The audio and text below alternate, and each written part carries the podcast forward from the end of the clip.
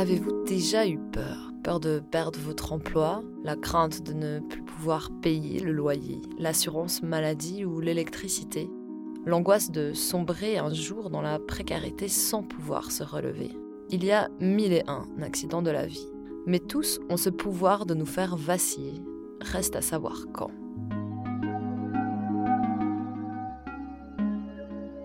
Je m'appelle Camille Besse et j'ai voulu tendre mon micro aux personnes qui vivent, subissent ou sortent de la pauvreté. Dans ce nouvel épisode, nous retrouvons les voix de Sandrine, Rebecca et Marc. Sandrine a longtemps travaillé sans compter ses heures comme vendeuse dans une station-service. Le stress et la pression ont eu raison de sa santé mentale. La dépression s'installe et Sandrine tombe à l'aide sociale. Évidemment, euh, quand t'as des dettes, t'as des dettes. Euh, ça venait frapper à ta porte pour t'amener les actes de poursuite. Je faisais plus ma boîte aux lettres. Je me suis vraiment, euh, vraiment laissée vraiment dans un engrenage euh, infernal. Jusqu'au jour euh, bah, où, où tu veux essayer d'aller retirer un peu d'argent, bah, euh, malgré les, les mois où tu répondais plus, bah, il fallait bien qu'ils bloquent ton compte pour te trouver. Hein, bah, c'est de là où j'ai appelé l'aide de la famille. Je ne suis pas quelqu'un qui demande de l'aide en fait, donc. Euh... Voilà, là, j'avais pas le choix. pas le choix, pas le choix. Sinon, je serais peut-être plus là en ce moment.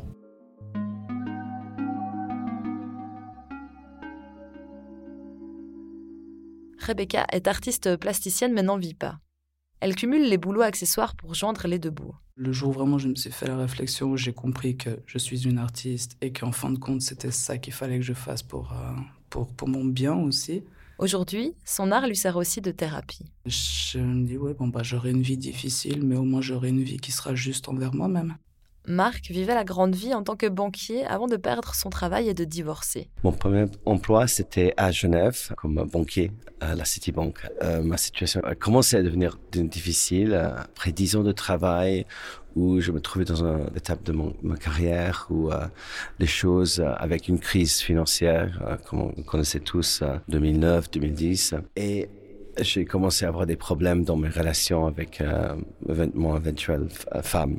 Et puis à ce moment-là, euh, je pense que les choses ont changé pour, euh, pour le pire un petit peu.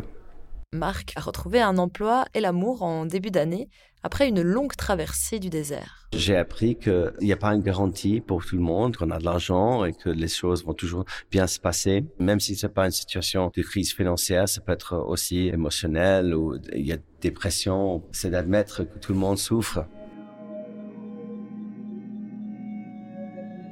En fait, quand la vie dérape, ce n'est pas seulement la situation matérielle qui change. L'impact est aussi dans la tête.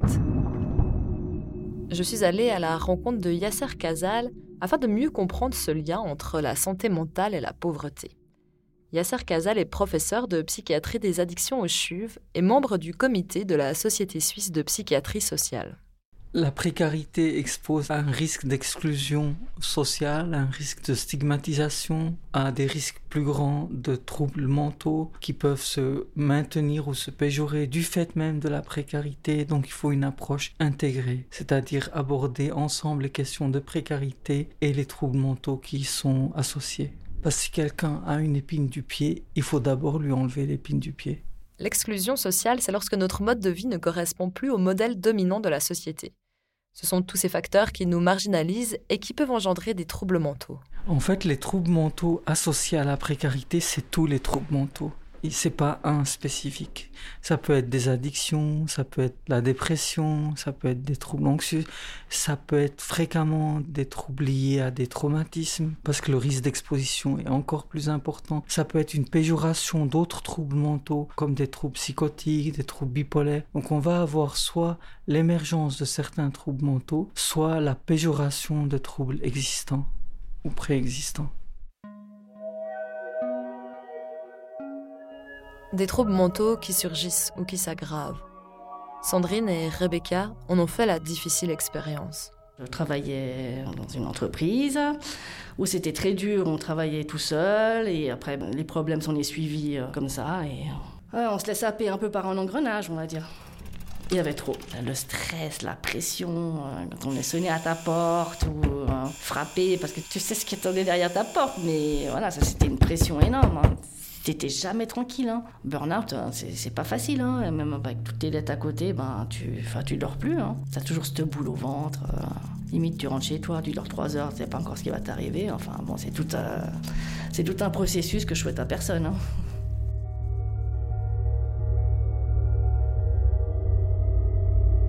Je n'ai pas démissionné, ça a été comme un accord avec euh, mon ancien patron, il me laissait partir.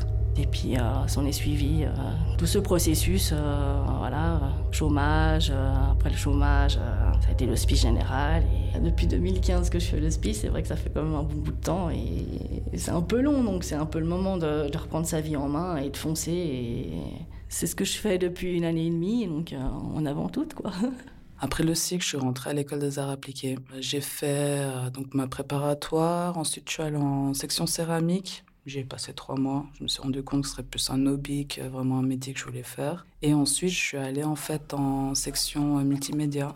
Donc j'ai appris à faire des sites internet, à faire de la vidéo, euh, modélisation trois D, tout ça. J'ai doublé ma deuxième année et après, ben, en fait, j'ai arrêté, tout simplement.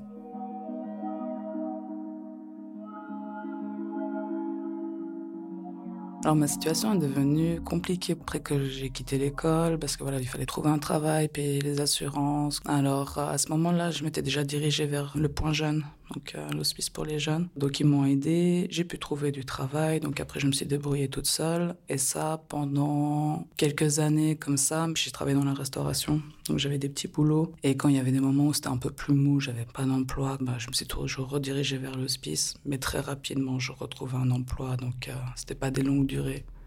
Ce qui a été dur en fait dans la restauration, c'est un métier, il faut être au taquet. Si on est fatigué, ça marche pas. Il y a les relations avec les gens aussi.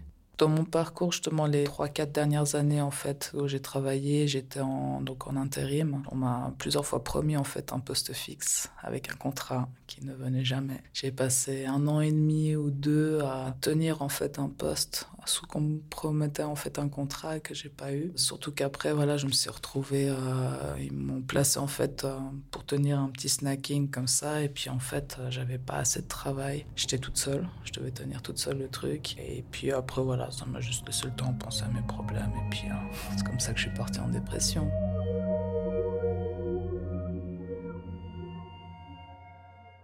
Avant de sortir la tête hors de l'eau et de retrouver un poste, Marc connaît lui aussi une longue chute.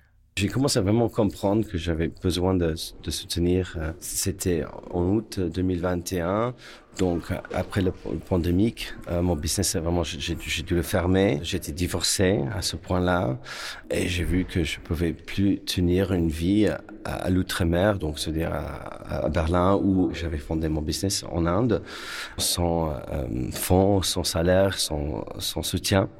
Et c'est à ce point-là, je me suis dit non, il faut revenir à Genève.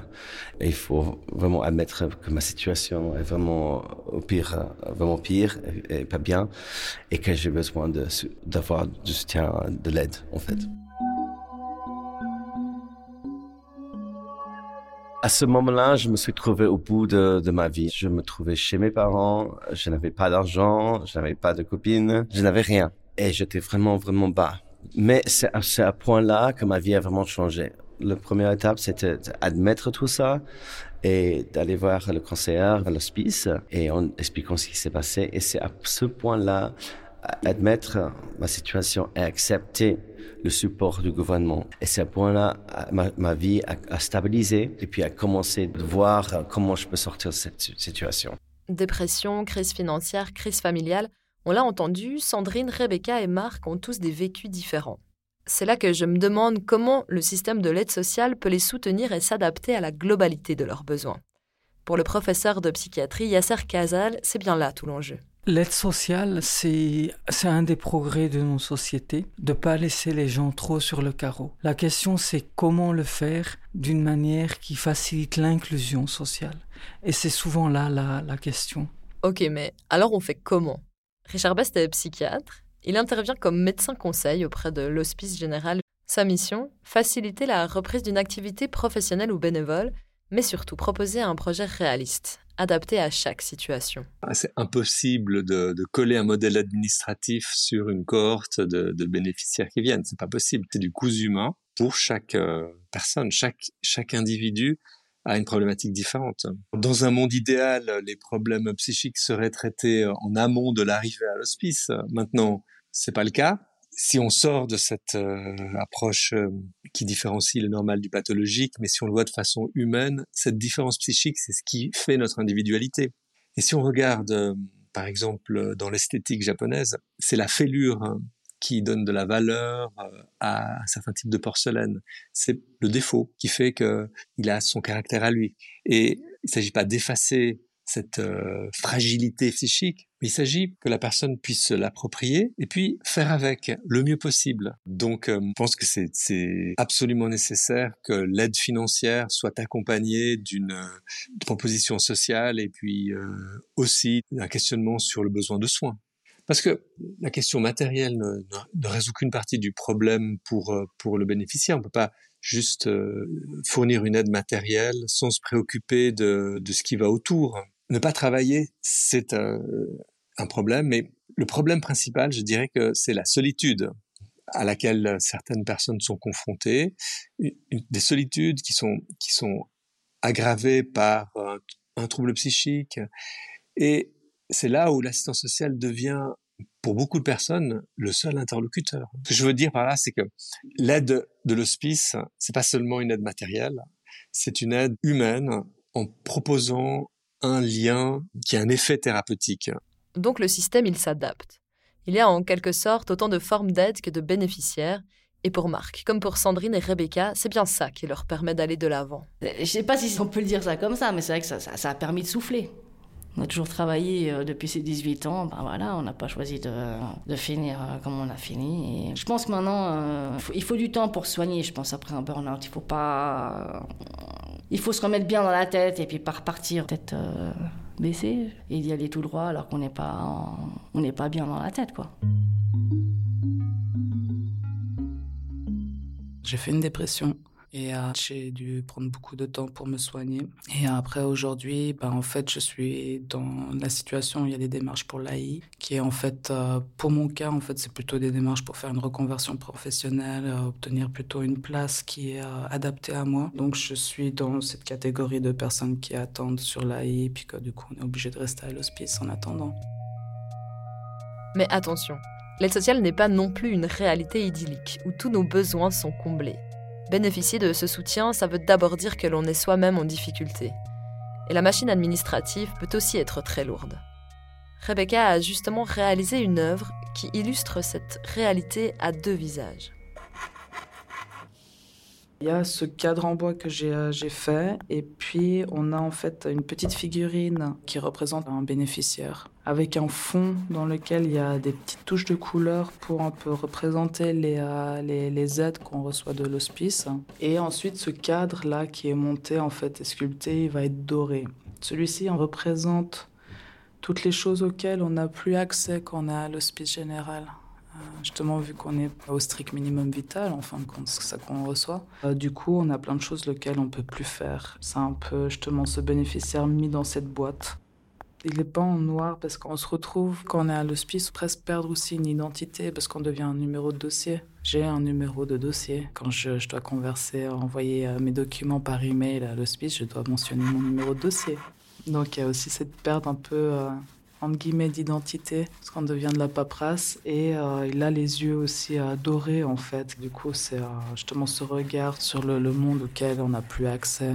Guillemets, me défaire aussi de cette situation de mise en boîte et puis euh, en fait c'est ça.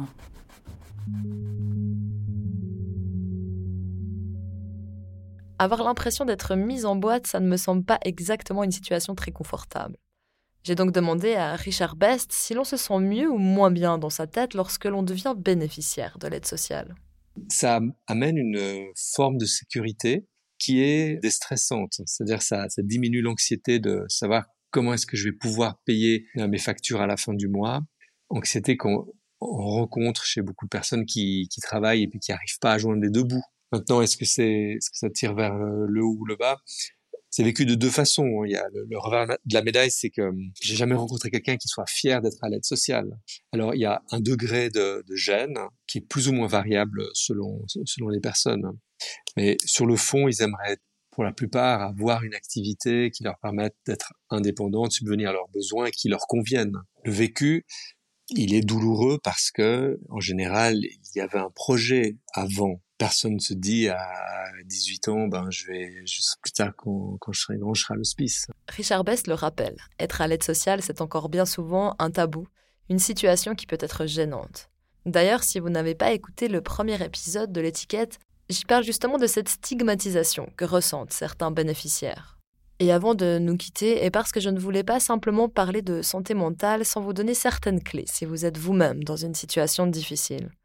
Voici ce que conseille Yasser Khazaal pour protéger sa santé mentale lorsque sa vie bascule.